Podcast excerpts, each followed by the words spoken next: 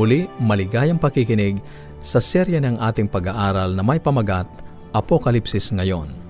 Isang metalikong lalaki ipinahayag ang hinaharap sa ikalawang bahagi na ang pamagat, Diyos ang may kontrol. Karamihan sa sangkakristyanuhan ngayon ay tinitingnan sa hinaharap ang Armageddon, ang pangwakas na digmaan na nagre-resulta sa pagkawasak ng Babylonia, sangayon sa Apokalipsis, Kabanatang 16, talatang 18 at 19. Sa mga panahon ng lumang tipan, ang Babylonia ay isang aktwal o literal na lungsod na siyang walang katapusang kaaway ng Jerusalem, ang bayan ng Diyos. Gayunpaman, kapag binasa natin ang Apokalipsis, Kabanatang 18, talatang 24, ay ganito ang sinasabi, At nasumpungan sa kanya ang dugo ng mga propeta, at ng mga banal, at ng lahat ng mga pinatay sa lupa. Madali nating makita na sa Apokalipsis ang Babylonia ay pinalawak na higit pa sa literal na lungsod ng Babylonia. Ito ay naging isang pansanlibutang lungsod. Mamaya, mas marami tayong makikita. Ngunit sa ngayon, balikan natin at gamitin ang apat na mga susi sa pag-unawa sa Apokalipsis tungkol sa pagkahulog ng Babylonia. Tandaan, natuklasan natin mula sa Biblia ang apat na mga susi upang maunawaan ang mga hula ng pahayag. Narito ang unang tatlo. Una, si Jesus ang dapat na sentro ng lahat ng mga hula. Pangalawa, ang Apokalipsis ay isang simbolikong aklat. At upang basagin ang alituntunin, kailangan nating bigyang kahulugan ang mga simbolo sa pamamagitan ng ikatlo, ang paghahambing ng banal na kasulatan sa kasulatan. Sa pamamagitan nito, hinahayaan nating bigyang kahulugan ng Biblia ang kanyang sarili. At ang pang-apat na susi ay ang kilalanin na ang aklat ng Apokalipsis ay sumisipi o sumasangguni sa lumang tipan ng higit sa anim na raang beses.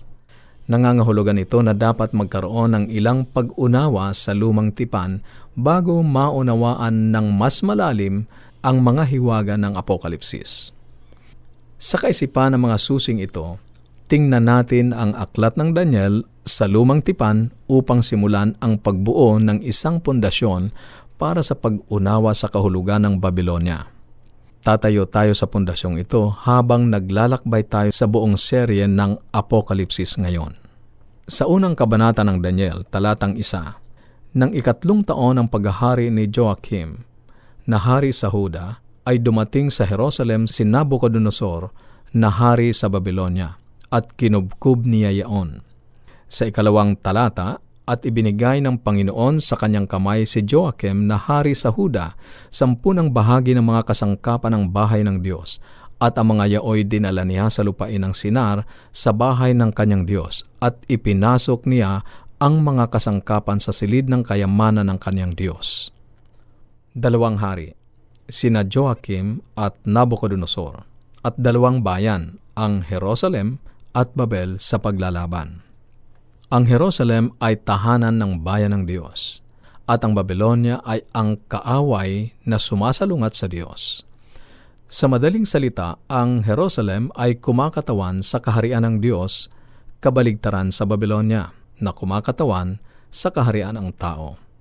Ang temang ito ay inilalagay sa unahan ng kinuha ni Nabucodonosor ang mga kasangkapan, mga banal na kopa na tanging ginagamit lamang sa pagsamba sa Panginoong Diyos at inilagay ang mga iyon sa templo ng kanyang mga Diyos sa Babylonia upang sambahin ang kanyang Diyos. Ngayon, ang salita ng Diyos ay nakataya. Sinabi ng Diyos na ang mga tasa o kopa ay banal Sinabi ng hari na hindi banal ang mga iyon, na maaari nilang gamitin ang mga ito kung paano nila gustong gamitin. Ang salita ng Diyos ay naging focus ng propesiyang ito. Nabihag ng hukbo ni Nabucodonosor ang Jerusalem. Ininsulto ang Diyos at dinala ang kanyang mga tao sa Babylonia. Lumitaw na walang magawa ang Diyos upang ipagtanggol ang kanyang sarili o ang kanyang bayan. Kung ang Diyos ay makapangyarihan sa lahat, bakit pinahintulutan niyang mangyari ang ganitong sakuna? Ano sa palagay mo ang iniisip ng mga tao ng Diyos habang pinipilit silang umalis sa kanilang mga tahanan at pag-aari at humakbang patungo sa Babylonia. Marahil ay iniisip nila, Nasaan ka Diyos? Ito ay babalik sa atin sa ating orihinal na tanong. Mayroon bang Diyos? At mapagkakatiwalaan ba natin ang Biblia bilang salita ng Diyos? Natuklasan natin ang kapanapanabik na sagot sa tanong na ito habang sinusubaybayan natin ang digmaang ito sa pagitan ng mga tao ng Diyos at Babylonia sa buong Biblia hanggang sa nakakagulat na climax nito sa aklat ng Apokalipsis. Kabilang sa mga dinalang bihag ay sina Propetang Daniel at ang kanyang tatlong mga kaibigan, sina Shadrach, Meshach at Abednego. Ang hari mismo ang pumili ng mga ito upang sanayin sa loob ng tatlong taon at pagkatapos nito ay papasok sila sa paglilingkod sa hari. Kasabay ng kanilang pagsasanay, sangayon sa Daniel, Kabanatang 1, Talatang 5, inatasan sila ng hari ng pang-araw-araw na halaga ng pagkain at alak mula sa kanyang mesa. Lumikha ito ng isang problema. Ipinagbabawal ng Diyos na kumain sila ng mga karumaldumal na pagkain at uminom ng alak. Sinabi ng hari na kainin ito. Sinabi ng Diyos, huwag kainin ito. Muli, ang isyo ay ang salita ng Diyos. Ano ang dapat nilang gawin? Maari ba silang magtiwala sa salita ng Diyos at pigilan o gawin kung ano ang nararapat sa paningin ng tao? Sundin ang paraan ng tao at kainin ito? Ano ang gagawin mo kung ikaw ang nasa kanilang kalagayan? Si Daniel sa talatang 8 ay nagpasya na huwag dungisan ang sarili sa pagkain at alak ng hari. Hiningi niya sa punong opisyal ang pahintulot na huwag dungisan ang sarili sa ganoong paraan. Nangangailangan ito ng maraming lakas ng loob Ngunit nagtiwala si Daniel sa Diyos at nais na unahin muna ang Diyos sa kanyang buhay. Humingi siya ng pahintulot na umiwas. Sa talatang sampo ay sinasabi ang ganito, At sinabi ng Pangulo ng mga bating kay Daniel, Ako'y natatakot sa aking Panginoong Hari, na nagtakda ng inyong pagkain at ng inyong inumin, sapagkat bakit niya makikita na ang inyong mga mukha ay maputla kaysa sa mga binata na inyong mga kasinggulang.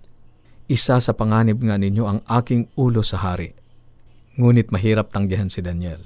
Tulad ng mababasa natin sa talatang labing dalawa. Sinabi ni Daniel, Ipinamamanhi ko sa iyo na subukin mo ang iyong mga lingkod sa sampung araw at bigyan kami ng mga gulay na makakain at tubig na maiinom. Iyon ay parang isang makatarungang pagsubok kaya pumayag siya. At sa talatang labing lima, sa katapusan ng sampung araw, ay napakitang lalong maganda ang kanilang mga mukha at sila'y lalong mataba sa laman kaysa sa lahat na binata na nagsisikain ng pagkain ng hari. Sa wakas, nang makompleto nila ang pagsasanay, humarap sila sa hari at sangayon sa talatang dalawampu ng kabanatang isa ng Daniel, sa bawat bagay ng karunungan at pag-unawa kung saan tinanong sila ng hari, natagpuan niya silang sampung beses na mas mahusay kaysa sa lahat ng mga mahiko at enkantador sa kanyang buong kaharian. Kaibigan, dapat nating matutunan ang aral mula rito. Ang paraan ng Diyos ay palaging pinakamabuti para sa atin. Ano man ang sinabi ng tao, ano man ang sabihin ng iba, sapagkat sinasabi sa mga awit kabanatang 84 talatang 11, ang Panginoon ay hindi nagtitiwalag ng mabubuting bagay sa mga lumalakad ng matuwid. Laging mas mahusay ka kapag gumagawa ka ng mga bagay sa paraan ng Diyos. Kung ikaw, tulad ni Daniel, ay nagpasya na manatiling tapat sa Diyos, ikaw din ay maaaring maging mas matalino kaysa sa pinakamagaling na tao sa mundo. Inihayag ng ikalawang kabanata ng Daniel ang ilan sa karunungan na makakabuti para maunawaan ang mga pinuno ng mundo ngayon. Simulan nating tingnan ito ng malapitan. Sa Daniel, Kabanatang 2, Talatang 1, Si Nabucodonosor ay may isang panaginip. Ang kanyang isip ay nabagabag at hindi siya makatulog. Mayroon sa panaginip na iyon na tila labis na mahalaga. Hindi siya makatulog. Ang hari ay labis na nabagabag. Tinawag niya ang kanyang mga mago, inkantador, mahiko at astrologo at sinabi niya sa kanila, Nagkaroon ako ng panaginip na bumabagabag sa akin at nais kong malaman kung ano ang kahulugan nito. Tumugon sila, Sabihin mo sa amin kung ano ang panaginip mo o hari, at maaari naming ipaliwanag ito sa iyo. Pakinggan mo kaibigan ang sinabi ng hari. Ang bagay ay nawala sa akin. Kung hindi ninyo ipaliliwanag sa akin ang panaginip at ang kahulugan niyon, kayo'y pagpuputol-putulin ko at ang inyong mga bahay ay gagawing dumihan. At sa Daniel, Kabanatang 2 Talatang 7, sila'y nagsisagot na ikalawa at nangagsabi, Saysayin ng hari sa kanyang mga lingkod ang panaginip at aming ipaliliwanag ang kahulugan. Sa pagkakataong ito, ang hari ay nagalit at nagsabi, Tunay na talastas ko na ibig ninyong magdahilan sapagkat inyong nalalaman na nawala sa akin ang bagay. Sa madaling salita, sinasabi niya, alam ko kung ano ang inyong ginagawa. Kung sasabihin ko sa inyo kung ano ang panaginip, Pagkatapos kayo ay gagawa lang ng isang interpretasyon at hindi ko malalaman kung tama o hindi. Ngunit kung sasabihin ninyo sa akin kung ano ang panaginip, kung gayon malalaman ko ang kahulugan ay totoo. Pagkatapos ay sumagot ang mga astrologo sa hari, Wala, walang isang tao sa mundo na maaaring gawin ang hinihiling ng hari. Dahil sa bagay na ito, ang hari ay lalong nagalit at totoong nag-alab sa galit at nag-utos na lipulin ang lahat na pantas na tao sa Babylonia. Kaibigan, tama sila. Walang tao sa mundo na maaaring gawin ang hinihiling ng hari, ngunit mayroong isang Diyos sa langit na nakakaalam ng lahat ng mga bagay at naghahayag ng mga hiwaga. Ibibigay niya ang panaginip at pagpapakahulugan kay Daniel. Sa ating susunod na pag-aaral, matutuklasan natin ang panaginip at sisimulan nating buksan ang interpretasyon. Ang panaginip ni Nabucodonosor ay naglalahad ng isang mapa ng daan upang tulungan tayong maglakbay sa kaguluhan at kalituhan sa matandang mundong ito ngayon at ito ay naglalaman ng sagot sa ating mga tanong. Mayroon bang Diyos? At maaari ba tayong magtiwala sa Biblia? Ngunit sa ngayon, sa aking palagay, ay sapat ang ating narinig upang malaman na ang Biblia ay totoo. Marami ang ating pakinabang kung ito ang gagawin nating tapat na gabay sa hinaharap. Kaibigan, muli tayong magtagpo sa susunod sa serye ng ating pag-aaral, Apokalipsis, ngayon. Kung mayroon kang katanungan o anuman ang nais mong iparating sa amin, mag-text o tumawag sa ating mga numero sa Globe 0915 571-9957, 0915-571-9957 at sa Smart 0920-207-7861, 0920-207-7861. Kung ikaw ay nasa labas ng ating bansa, gamitin ang country code plus 63 plus 63. Maaari ka rin magpadala ng mensahe sa ating Facebook page facebook.com slash awr Luzon, Philippines facebook.com slash awr Luzon, Philippines o kaya ay magtungo sa ating website www.awr.org www.awr.org Hanggang sa muli,